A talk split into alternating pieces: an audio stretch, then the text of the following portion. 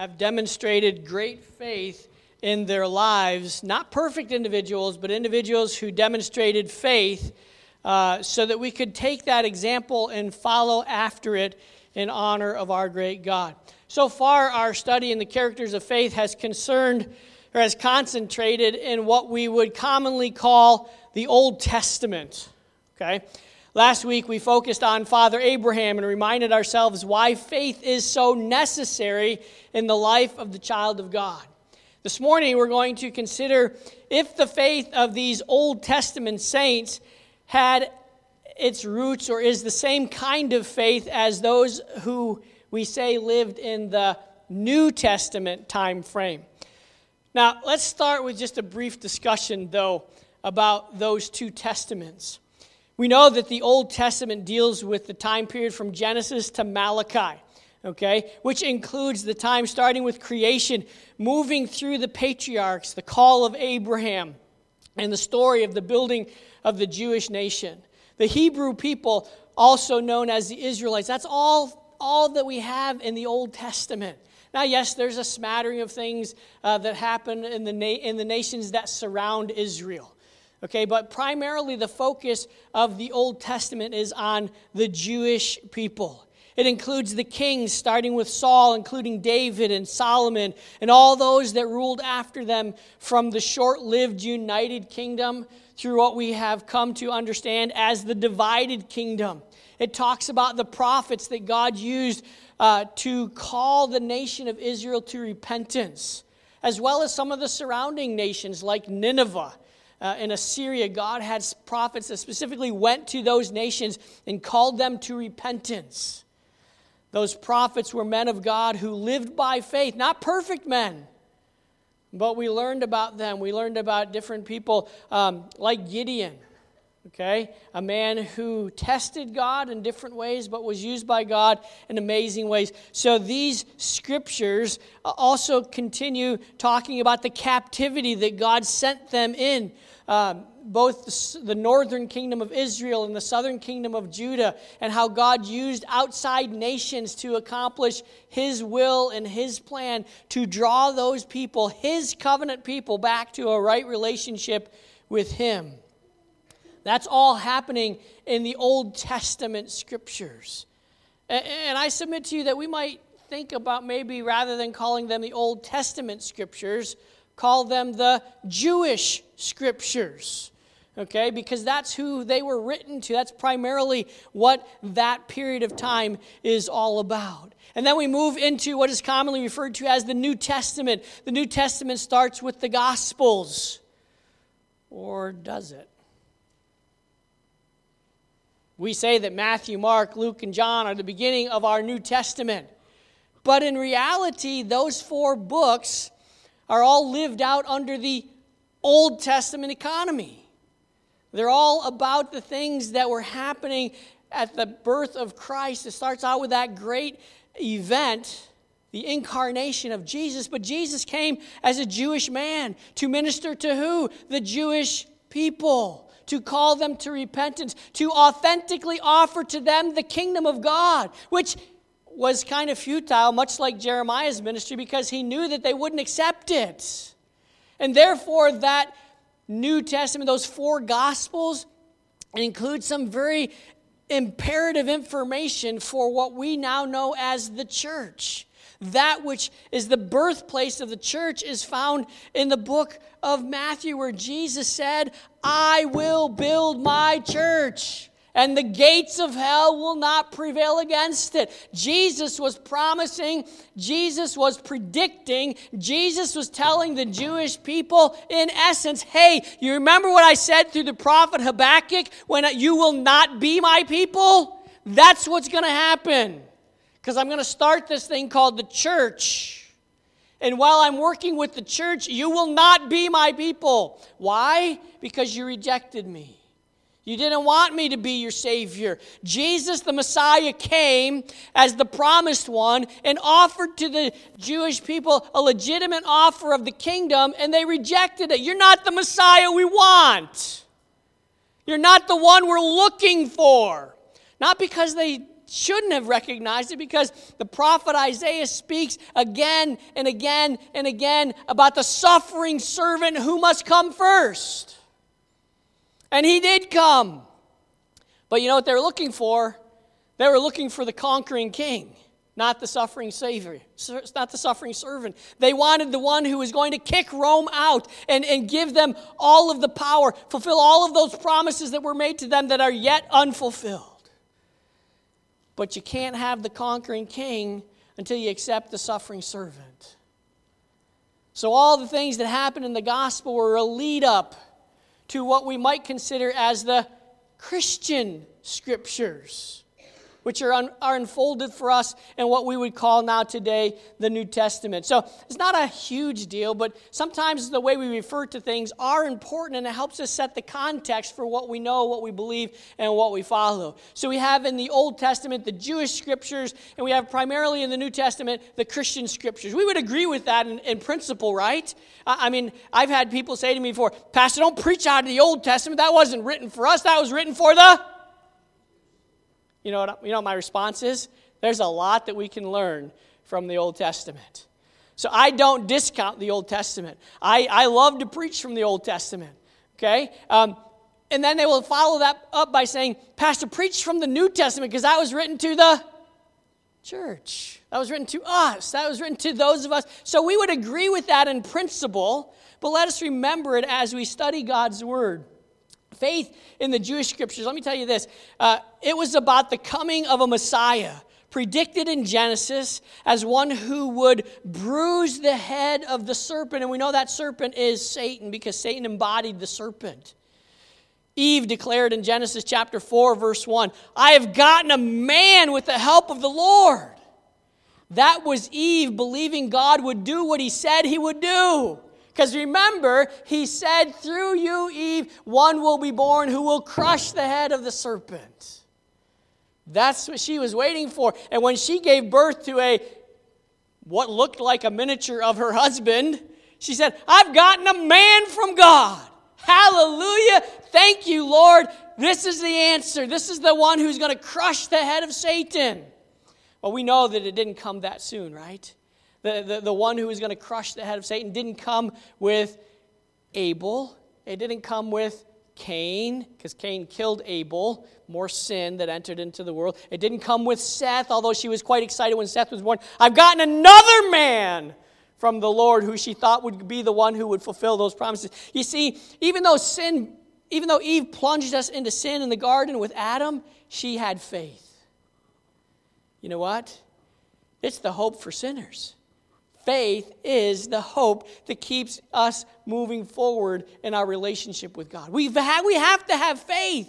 We have to believe that God is who He says He is and will do what He says He will do, and then I order my life accordingly. We move on in the Jewish scriptures, and we look and we see this man named Noah who built a boat. And we might think, ah, it's no big deal. He built a boat, but he built it in the desert. Okay? How many people do you think run a shipbuilding business in the Sahara? Sahara, however you want to say it. I'm going to go out on a limb here and say zero.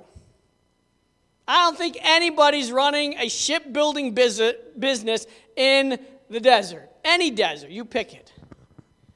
But Noah built a boat in the desert to save his family and to preserve life on earth. Why? Because that's what God told him to do.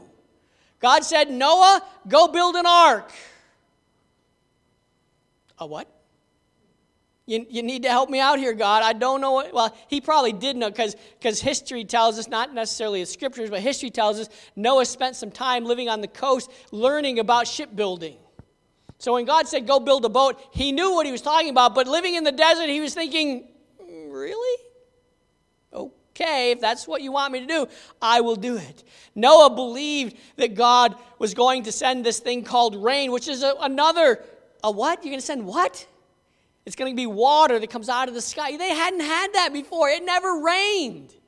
God took care of it. The ecosystem was different in Noah's day prior to the flood than it is today. We wouldn't have come up with the saying, April showers bring May flowers in that time frame. because there weren't any showers. God did it with dew, and God did it with the vapor canopy, and God took care of it all. There was no wondering, are we going to have enough rain this year? Are we going to have enough rain to grow our crops? Are we going to have a. There wasn't any of that questions. God took care of it all. Noah believed that God would send rain, water falling from the sky. Noah took the plans that God gave him and he used those plans and he built them exactly, built the boat exactly the way God said to. And then when God said, gather, gather the animals, and we, we, we often say two of each kind, and for the most part that's true, not completely, but he said, take two of each kind and take them into the boat. How am I going to get them here? They'll come, don't worry about it. Noah believed it. God brought the animals to the ark, they were loaded on the ark just in the spots where God told them to be put, that's where they went. Lions and tigers and bears, and you know the whole thing. All of the animals God put on the boat. When Noah closed the doors, the sun was shining. God closed up the ark and it soon began, to storm. And just what God said happened. Noah built the ark because he was a man of faith. He believed what God told him to do. He did it. He ordered his life accordingly. And God saved the earth and the people and the animals to repopulate and, if you will, to restart or reboot the human race. We next encounter that man, Abraham, who God called his friend.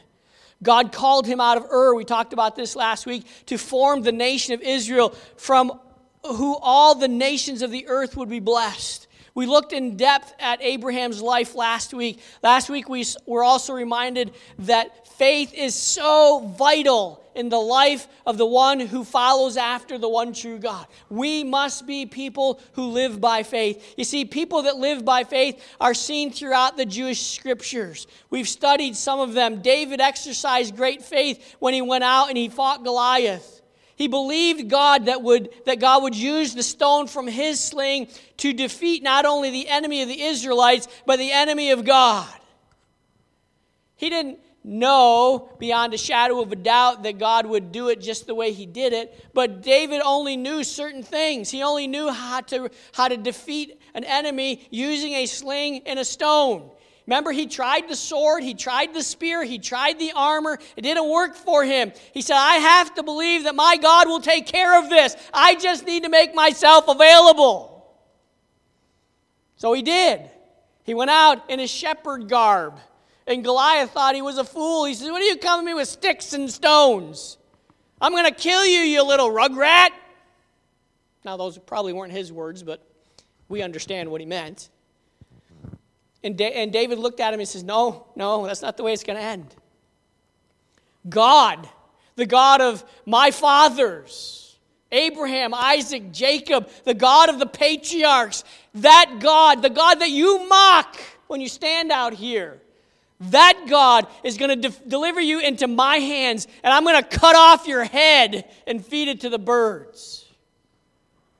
And so when the time was right and Goliath made his move, David ran straight towards him. He didn't run away from him, he ran straight forward. He reached into his hand, he grabbed a stone, he put it into his sling, and you know the song, it went round and round and round and round. And the prayer went up in the air, and the stone went up in the air, and it hit Goliath right between the eyes, where there was nothing to protect him.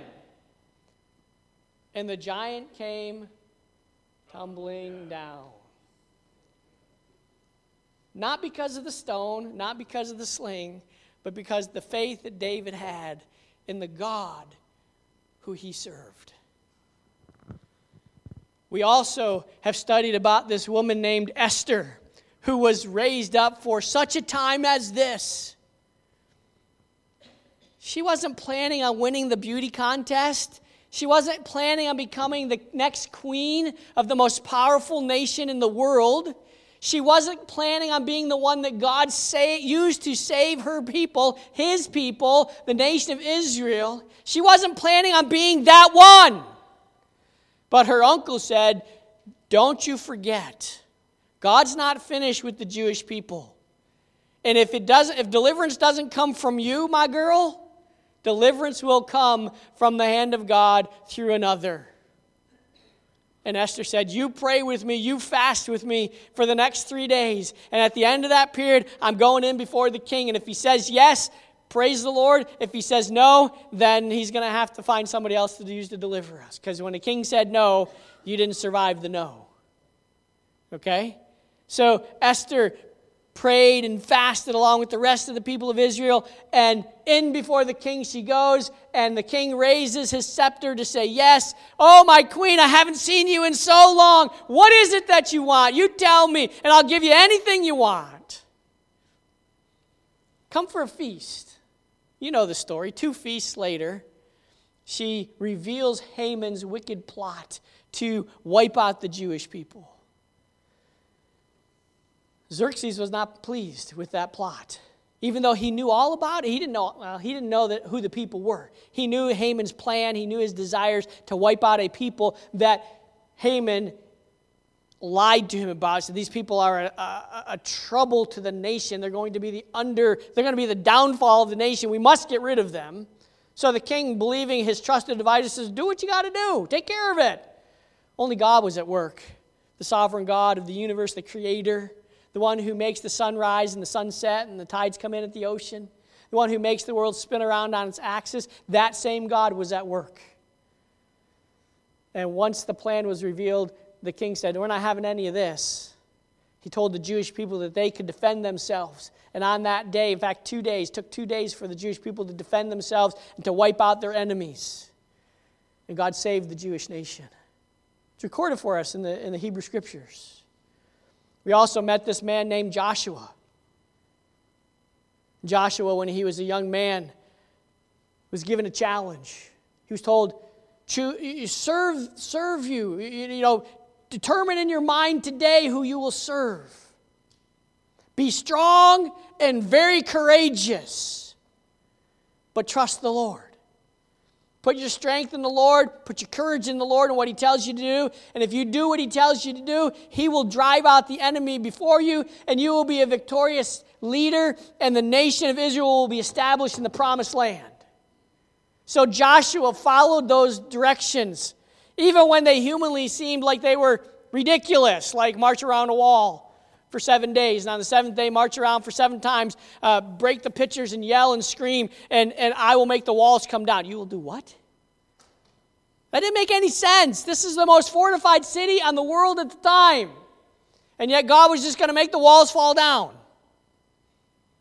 Yeah, God said so. So when Joshua did it, he was being a man of faith. He's believing that God was able to do what he said he would do, and he ordered his life and he set an example for the people of Israel. And for the most part, they went in and they drove out the people following these, what we would call ridiculous plans from God. God didn't need the Jewish people to fight for him, he needed the Jewish people to obey him. And when they did, they saw victory from the hand of God. So here Joshua is at the end of his life He's seen the faithfulness of God. And he stands before the people of Israel and he says, And if it seems evil to you to serve the Lord, choose for yourselves this day whom you will serve. But as for me, Joshua, as for me and my house, we will serve the Lord. You see, Joshua lived by faith. He saw God keep his word. And now he challenges the people of Israel to follow his example, to trust the one true God, and to live sold out completely for his cause. We looked at a prophet of God who, from time to time, struggled, thinking that, oh, I'm all by myself. There's nobody else with me. Who's going to stand with me? God, I'm the only one left. And God said, No, you're not. Stop whining. There's 7,000 who have not bowed the knee to Baal. Follow me, do what I tell you to do. And so he stands before the people of Israel, having been convicted by the, by the God of the universe, the God who his faith was resting in. He stood before the disobedient, rebellious, idol worshiping Israelites. And he said, Let's have a contest. Let's see whose God is alive and well and answers prayer. He challenged the prophets of Baal and the prophets of the Asherah, and he says, You build an altar and you sacrifice your animal on the altar, and if your God answers by fire, you win. I'm going to build an altar. I'm going to offer the sacrifice on the altar of God. And if my God answers by fire, I win, and the people follow the God of Israel. So the prophets of Baal, they had their turn. They went on and on and on and on for hours. They're jumping on the altar. They're cutting themselves. They're dancing around. They're saying, Baal, hear us. What's the matter, Baal? How come you're not can't? Baal, Baal's not alive. He's dead. He, there's no such a thing as Baal. And so it goes on and on. And Elijah finally says, Okay, you've had your turn. Time, my turn now. So he repairs the altar. He places the, uh, he puts 12 stones there, one representing each tribe in the nation of Israel. He cuts up the lamb, he puts it in place, and, and everybody thinks, okay, it's time for the sacrifice. He says, no, let's bring out some water. Some what? Water. Remember, they're in a drought. Three years, they haven't had any rain. He dumps barrel after barrel after barrel after barrel of water, this precious commodity, on the altar. And you know how water and fire mix, right? They don't. So after everything is soaked up with water and there's water lying in the ditch around the altar, Elijah cries out to the God of Abraham. He says, Oh God, hear me! And whoosh, down from heaven. He didn't go on and on and carry on like a fool. He called out to the one true God. God answered with fire. He, he licked up all the water that was around the altar. He consumed the altar and all the sacrifice that was there. And the people said, God is God. Yes, He is. God is God. They shouldn't have needed that demonstration of God's power, but because they were lacking in faith, because they had rebelled against God, God gave this, them this magnificent display of power. And then they put the prophets of Baal to death, and Elijah ran and hid. I told you he struggled with faith. But he also said in the process that God would give rain, and God sent rain, and the land was revived. The people were revived. They were ready to go on and serve the one true God. Elijah's faith led to a revival in the nation. It restored that covenant relationship between God and his people. There was an account of the woman God raised up for such a time as this. We talked about Esther. We talked about several people who God would use as an example of faith to the people that He called to be His people, the people of Israel. God granted the people of Israel, every time they cried out to Him, a fresh re- understanding of what faith really was. We're going to transition into the Gospels. Uh, and we're going to see many accounts in the Gospels of people acting in faith. But before I do that, let me first share with you the words. You know, music in the 80s was great. Um, it wasn't very singable all the time, but it was, it was joyful, it was pleasant to listen to. There was a group that's been around, still going today, believe it or not, the Gaither Vocal Band. One of our favorite albums. I don't even know if they call them albums anymore, but one of the favorite albums that they put out right after, in fact, the year we got married was an album called Wings. Check it out on Spotify or Apple Music or whatever it is you use for your music. Go on YouTube, you can find it. Um, but they talked about faith and how they mixed it in between the two testaments. Listen to the words. When a desert dweller built his God a boat, you know what that is, right? Noah. When a desert dweller built his God a boat, it took a faith. When on water stepped a fella, knowing he could float, you know what that was? Peter in the Gospels. It took a faith. Oh, when a pint sized lad whipped a giant of a man and all he had was a slingshot in his hand, when walls tumbled down at a trumpet's blast, it took more than a wish that it would come to pass. It took a faith. It took a stand. It took a firm belief in a supernatural plan. It took a hope. It took a dare. It took a mighty God and a fervent prayer. No tricks, no fluke, no mistake, just faith. When you first received what God had done for you, it took a faith. Just a mustard seed, but just the same, it's true. It took a faith. So when the water's deep and the storm is great, when the giants take your strength away, when life tumbles down around your feet, just recall what it took when you first believed. It took a faith, it took a stand. It took a firm belief and a supernatural plan. It took a hope, it took a dare, it took a mighty God and a fervent prayer. No trick, no fluke, no mistake, just faith. Oh, something so attainable. Why is it so attainable? Because God gives it to us. For by grace you have been saved through faith and not of yourselves. It is the gift of God. Oh, something so attainable, its powers unsustain, unrestrainable, and so easily explainable. Because every great work that has ever been done, it took a faith. The great work of salvation in your life took faith. The great salvation, the great work of salvation in every individual who has ever lived, who has put their faith and trust in Jesus Christ, took faith. It took a faith. It's a supernatural plan. The people who are wise in the world's wisdom, they say it's foolish. How can one man's death on a cross mean anything for everybody else or anybody else? It's a supernatural plan. Let's look at faith in the Gospels.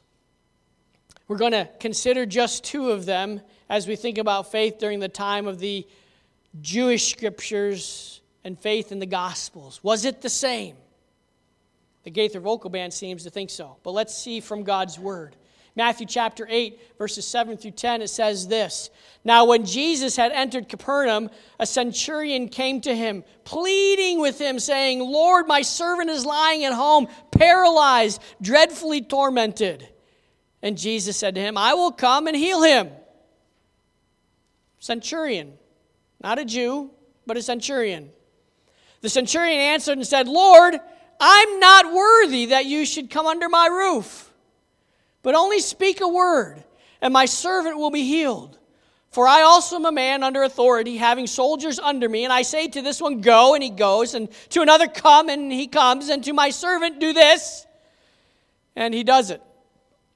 When Jesus heard it, he marveled, and he said to those who followed, who were following him, Assuredly, I say to you, I have not found such great faith, not even in Israel. Wow. This centurion had faith. You see, he heard about Jesus. Everybody heard about Jesus in those days. He heard about Jesus, and he believed that if Jesus said something, and he, the centurion, ordered his life accordingly, then God, Jesus, would do what he said he would do. That's how much faith he had. He was willing to order his life according to the words of Jesus.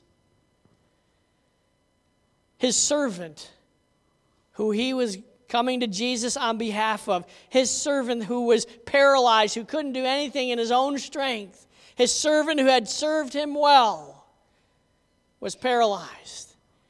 And he came to Jesus and he said, Jesus, would you take my servant into account. Bible doesn't say, but you know what? His servant could have very well been a Jewish person because they were in captivity to Rome. Doesn't really matter, but just food for thought. Jesus said, I'll, I'll come and heal your servant. And the centurion says, No, no, no, not necessary. Just say the word. Just, just, you don't even have to take a step towards my house. Just speak. And if it's your will, my servant will be healed. Jesus was, from a human perspective, impressed. Wow. And so he told the people of Israel, he said, I haven't seen so much faith in all of all of Israel. Now you got to remember, Israel prided themselves in being the children of God. Father Abraham is our father. You know, those, those non Jewish people, those Samaritans, those Gentiles, those dogs, that's was their attitude towards anyone who was not a Jew uh, why would you do anything for them in the first place? Jesus says, I haven't seen so much faith, even in all of Israel, as I see in this Gentile. That was a rebuke, believe it or not. That was saying, you should follow his example. You should have faith like he has faith. And Jesus said, Go, your servant is healed. Now, if we go to other gospel accounts and read this story, we are told that at the very, at the very same time that Jesus said, Go and your servant is healed, his servant got up and walked around. He was no longer paralyzed. Why? Because the centurion had faith. He believed that God was able to do what he said he would do, and he ordered his life accordingly. Another one that I want you to think about is found in the Gospel of Mark, Mark chapter 5. It'll be up on the screen if you want to look up there. Says there now a certain woman had a flow of blood for 12 years and had suffered many things from many physicians. Seems like some things don't change sometimes. Okay? The physician said, hey, This is what you got to do. And she did it and it didn't help. No, better try this. She did it and it didn't help. On and on. She spent a lot of her time, she spent all of her resources trying to get better. And scripture says she had spent all that she had and was no better, but rather grew worse. When she heard about Jesus, she came behind him. Did you hear that phrase? When she heard about Jesus, in other words, she heard the truth of what Jesus was doing, how he was healing, how he was casting out demons, all those kinds of things. When she heard about Jesus, she came behind him in the crowd and touched his garment. For she said, If only I may touch his garment, I shall be made well. Immediately, the fountain of her blood was dried up, and she felt in her body that she was healed of the affliction. And this is where it kind of gets a little, we might think funny at first, but God has a plan, okay? And, Jesus, immediately knowing in himself the power had gone out from him, turned around in the crowd. In the crowd, hundreds of people, he says, Someone touched me. Who was it? Who touched me? But his disciples said to him, You see the multitudes, Jesus? They're thronging around you. And you say, Who touched me? Of course, people are touching you. They're bumping into you. They're rubbing shoulders with you. You're out here amongst them. They're going to touch you. They didn't understand. They didn't know that Jesus felt the power leave his body. They didn't know that the faith activated touch of the garment was doing what God only could do heal this woman. And he looked around to see her who had done this thing. But the woman, fearing and trembling, knowing what had happened to her, came and fell down before him and told him the whole truth. And he said to her, Daughter, your faith has made you well. Go in, pe- go in peace and be healed from your affliction. The woman who had heard about this man, Jesus, believed him to be the Messiah. She knew the Messiah was able to do great works, healings among them, casting out demons. She was convinced that if she could just touch his garment, that would be enough to heal her. Jesus noticed her faith and commended her for it. I think it's safe to say that the faith in the Gospels was the same as the faith in the Jewish scriptures believing that God is able to do what he says he will do, and ordering our life accordingly. and I look at the time, and I look at the fact that we haven't even started the message yet. So we're going to hold on to that, and we're going to do it next week. But you see here, is faith, the faith that you and I have today, the same as the faith that the daughter of Israel who had the flow of blood, the centurion's servant who was paralyzed, those in the Old Testament who lived by, is it the same faith? It is. It is the same faith. And next week, we're going to take a look at this man named Stephen. And we're going to learn from Stephen that the faith in the church age is the same as the faith in the Gospels as well as the Jewish scriptures. So I'd encourage you to come back. We'll, we'll take a look at Stephen and we'll see how faithful this man was. He's only mentioned in, in two chapters of the Bible. There's not a lot said about this man, but what is said about him teaches us a lot about faith. So we'll learn about this faith of Stephen next week as we regather to share and look at God's word and understand more about being a man or a woman of faith. It doesn't matter if you're here this morning and you're a, a man or a woman. We've seen that in our study of this uh, idea of characters of faith so far. God uses women of faith, and there's plenty more of them besides Esther. I think of the little girl who was uh, taken captive into Samaria, and, and she heard about the king's servant.